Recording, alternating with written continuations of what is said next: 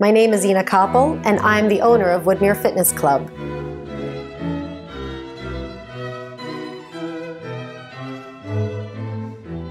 The majority of our demographic are women from middle to late life with no previous athletic experience. I've introduced a lot of women to the barbell training program at our gym, and I've noticed that many of them are afraid of trying it. In fact, a lot of the women react with fear to seeing the weight room. They say things like, I can't weight lift, that's too heavy for me, or that's for guys, I don't want to bulk, or I'm scared of weights. And with all of the information coming out in the media of all of the tremendous benefits of strength training for women, what is it then about women and barbells that makes them so scared of trying something that's so obviously good for them? Well, I think that this fear has three components. The first component is that women underestimate their own strength. They always tell me I'm not strong enough to weightlift, in comparison to men who will need to be pulled back in the gym a little bit because they overestimate their strength. The second component is that failure is an obvious reality. In other words, it's clear from looking at the barbell on the ground that it may not go up. And that brings out fear of failure in people.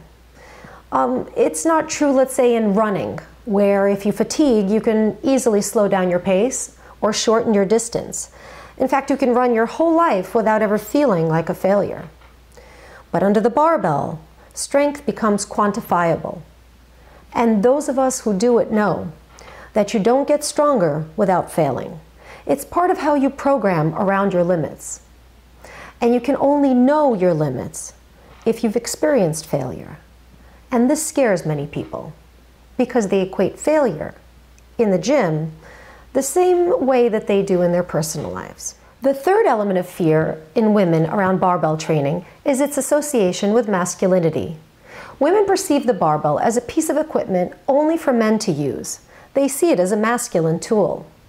Similar to what women must have thought about, let's say, basketball over 50 years ago, when nobody played the sport but men and boys.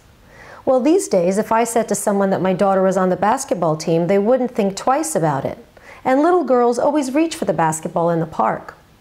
And that's because enough women have done it and played the sport over the past few decades that the stigma of it is gone. So, how do we address each of the elements of women's fear so that they can participate in barbell training? How do we solve the first problem of women underestimating their own strength? Well, I think as a coach, you have to tell them to do it.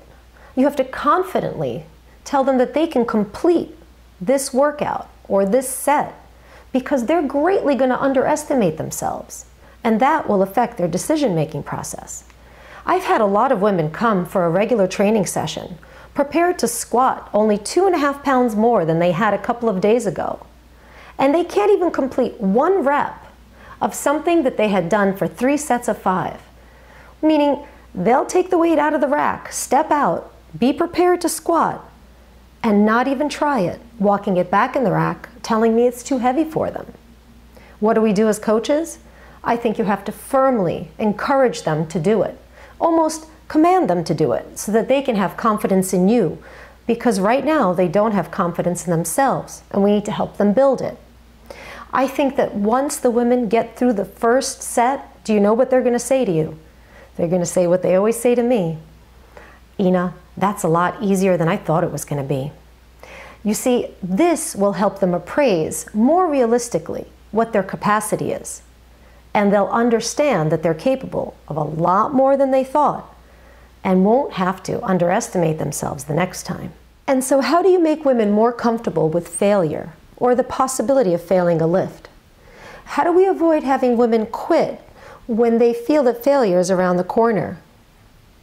I think in that moment, you have to counsel the women and explore what it is that makes them feel like failure is dangerous here many times failure in other parts of their lives, whether it's personal or professional, uh, will have bigger implications than it does in the gym.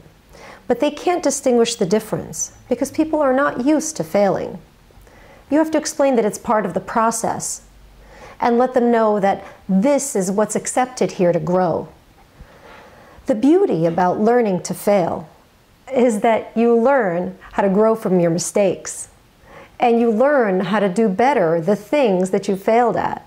And that carries over to your personal life and your professional life. I find that the women who stay with the program become more confident, less fearful of failure, and are more willing to take on greater tasks in their regular life. And that has very big implications for everything that you do outside the gym. No fear of failure, you're unstoppable. So we've talked a lot about the fears surrounding barbell training in women. But the flip side of this is that the benefits extend just as deep as the fear. Until next time, I'll see you under the bar.